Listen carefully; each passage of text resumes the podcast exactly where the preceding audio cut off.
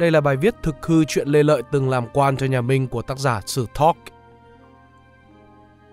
Năm 1418, Lê Lợi cùng 18 gia tướng dựng cờ khởi nghĩa tại vùng Tây Thanh Hóa. Chúng ta đều biết đó là khởi đầu của vương triều Lê Sơ về sau. Tuy nhiên, có nghi vấn cho rằng trước khi chống lại giặc Ngô, Lê Lợi đã từng làm quan cho người Ngô. Việc này thực hư như thế nào? Đông Ai nhập địa, mộc dị tái sinh. Đầu thế kỷ thứ 15, tình hình chính trị nước ta có nhiều biến động. Năm 1400, nhà Trần để mất ngai báu vào tay Hồ Quý Ly. 7 năm sau, nước đại ngu của nhà Hồ lại nhanh chóng sụp đổ dưới gót chân quân Minh xâm lược. Vua tôi nhà Minh âm mưu đồng hóa Đại Việt bằng nhiều cách thức tàn bạo. Cơn ác mộng ngàn năm Bắc thuộc bất giác trở lại và đè nặng tâm trí các bậc thức giả trong nước. Lê Lợi không đứng ngoài những biến động của thời cuộc. Ông nối nghiệp tổ tiên giữ chức phụ đạo ở Lam Sơn.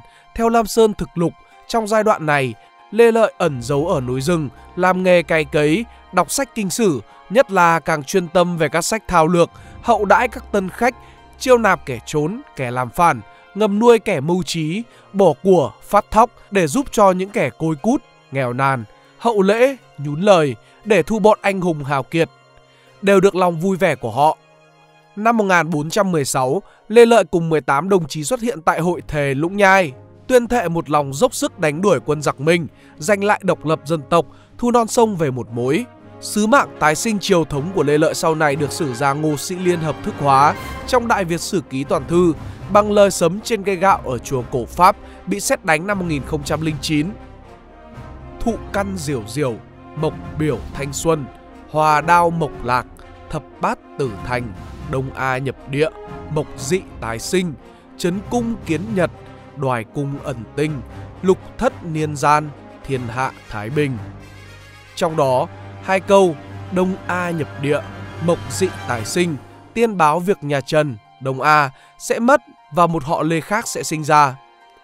Khi phân tích giai đoạn 1416 đến 1418, trước khi khởi nghĩa Lam Sơn chính thức nổ ra, chúng ta khó tránh khỏi những thắc mắc Lê Lợi đã có những nước cờ gì để đối phó với quân Minh trong thời gian này. Việc chiêu tập lực lượng của Lê Lợi ắt hẳn khó lòng tránh khỏi những con mắt của đại quan nhà Minh như Hoàng Phúc, Trần Trí, Sơn Thọ lẫn các thổ quan người Việt phục vụ Minh Triều như Lương Nhữ Hốt. Lê Lợi đã ứng phó như thế nào với các quan lại nhà Minh cũng như ông đã có phản ứng gì với các cuộc khởi nghĩa chống quân Minh trước đó.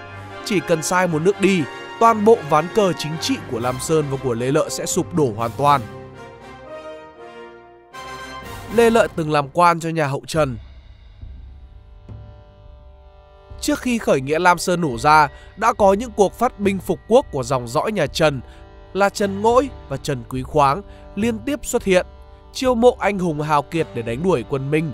Lê Lợi có đóng góp gì cho khởi nghĩa của nhà hậu Trần hay không? Theo Đại Việt Sử Ký Toàn Thư, Lê Lợi thấy họ, tức Trần Ngỗi và Trần Quý Khoáng, yếu hèn, lại say đắm tửu sắc, biết là chẳng làm nên chuyện, mới ẩn náu trốn núi rừng, dụng tâm nghiền ngẫm thao lược, tìm mời những người mưu trí, chiêu tập dân chúng lưu ly, hăng hái giấy nghĩa binh, mong trừ loạn lớn. Tuy nhiên, theo Việt sử tiêu án, Lê Lợi từng giữ chức Kim Ngô tướng quân và phó tá Trung Quang Đế, tức Trần Quý Khoáng. Nhà nghiên cứu Trần Hoàng Vũ, tác giả công trình khảo cứu Lễ Thành Hầu Nguyễn Hữu Cảnh, từ danh tướng đến tôn thần, dẫn minh thực lực cùng xác nhận thông tin về mối quan hệ của Lê Lợi với Trung Quang Đế như Việt sử tiêu án. Kết nối trong thông tin Đại Việt Sử Ký Toàn Thư và Minh Thực Lục, chúng ta có thể đưa ra giả định Lê Lợi từng thực sự giữ chức Kim Ngô Tướng Quân dưới thời Trùng Quang Đế và sau đó đã rời bỏ vị tôn thất nhà hậu Trần trước khi hoặc sau khi Trùng Quang Đế bị bắt.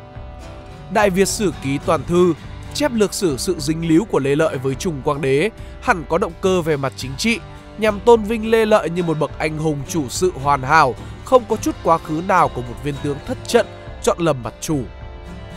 Tuần kiểm Lê Lợi Không chỉ bác bỏ hoàn toàn sự dính líu của Lê Lợi với nhà hậu Trần, sử nhà Lê cũng rạch ròi cho quan hệ của Lê Lợi với nhà Minh. Đại Việt Sử Ký Toàn Thư ghi chép Bây giờ, họ Hồ cướp ngôi nhà Trần, rồi quân Minh xâm lược nước Nam. Đối với những người hào kiệt trong nước, chúng phần nhiều vừa trao cho quan tước rồi đem về an trí ở phương Bắc. Vua hiểu biết hơn hẳn mọi người, sáng suốt và cương quyết, không bị quan tước dụ dỗ, không bị uy thế khuất phục, người Minh đã dùng trăm phương ngàn kế xảo trá, vẫn không dụ được vua. Tuy nhiên, nhà nghiên cứu Trần Hoàng Vũ dẫn Minh thực lục rằng Lê Lợi từng nhận chức tuần kiểm tại huyện Nga Lạc dưới thời thuộc Minh.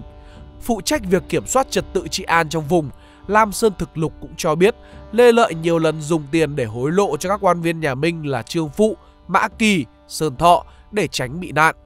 Chờ đợi thời cơ trong lúc nghĩa quân còn yếu. Việc một viên quan nhỏ như Lê Lợi có thể tiếp cận với viên tổng binh Trương Phụ cho thấy rõ có một mối quan hệ hợp tác giữa Lê Lợi và quan lại nhà Minh. Mối quan hệ này càng được chứng thực bởi sự an toàn tương đối của nghĩa quân Lam Sơn trong giai đoạn 1416 đến 1418, bất chấp sự soi mói, tố giác của viên thổ quan người Việt Lương Nhữ Hốt. Sự hợp tác tạm thời của Lê Lợi với nhà Minh là một nước cờ cần thiết khi tương quan lực lượng giữa hai bên còn khá lớn. Nhà nghiên cứu Trần Hoàng Vũ nhận định về tính chất của mối hợp tác giữa Lê Lợi và nhà Minh như sau. Không phải cứ hợp tác với giặc là đầu hàng giặc và theo giặc, đó là một quãng nghỉ, một phương thức để sinh tồn trong lúc lực lượng mình còn yếu. Nước cờ tạm hòa của Lê Lợi cũng không phải quá xa lạ trong phép dùng binh, chúng ta sẽ gặp lại phương thức sinh tồn của Lê Lợi trong cuộc khởi nghĩa yên thế chống Pháp của Hoàng Hoa Thám sau này. Đại Việt Sử Ký Toàn Thư đương nhiên sẽ phải phủ nhận hoàn toàn mối quan hệ của Lê Lợi với nhà Minh để tiếp tục giữ chọn hình ảnh không tì vết của vị anh hùng sáng tổ nhà hậu Lê. Lam Sơn, ván cờ không kể 10 năm Bằng những nước cờ mềm dẻo và linh hoạt như thế, Lê Lợi đã từng bước đưa cuộc khởi nghĩa Lam Sơn đến chỗ thắng lợi. Sau 2 năm dưỡng binh trong ẩn nhẫn, 10 năm dụng binh trong gian khó, dẫu có lúc cương, lúc nhu, khi thành, khi bại, ván cờ Lam Sơn vẫn kết thúc ở vinh quang và đem lại sự tái sinh cho triều thống Hồng Bàng.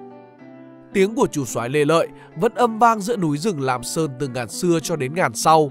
Bậc trượng phu sinh ở đời phải cứu nạn lớn, lập công to, lưu lại tiếng thơm cho ngàn năm sau, sau lại chịu hèn nhát để cho người sai khiến. Nếu các bạn thích video này, hãy like và share để ủng hộ chúng mình. Đừng quên bấm nút subscribe và nút chuông bên cạnh để không bỏ lỡ video nào bọn mình ra trong tương lai. Cảm ơn các bạn đã lắng nghe. Đây là Spy Room, còn mình là Pink Nut. See ya!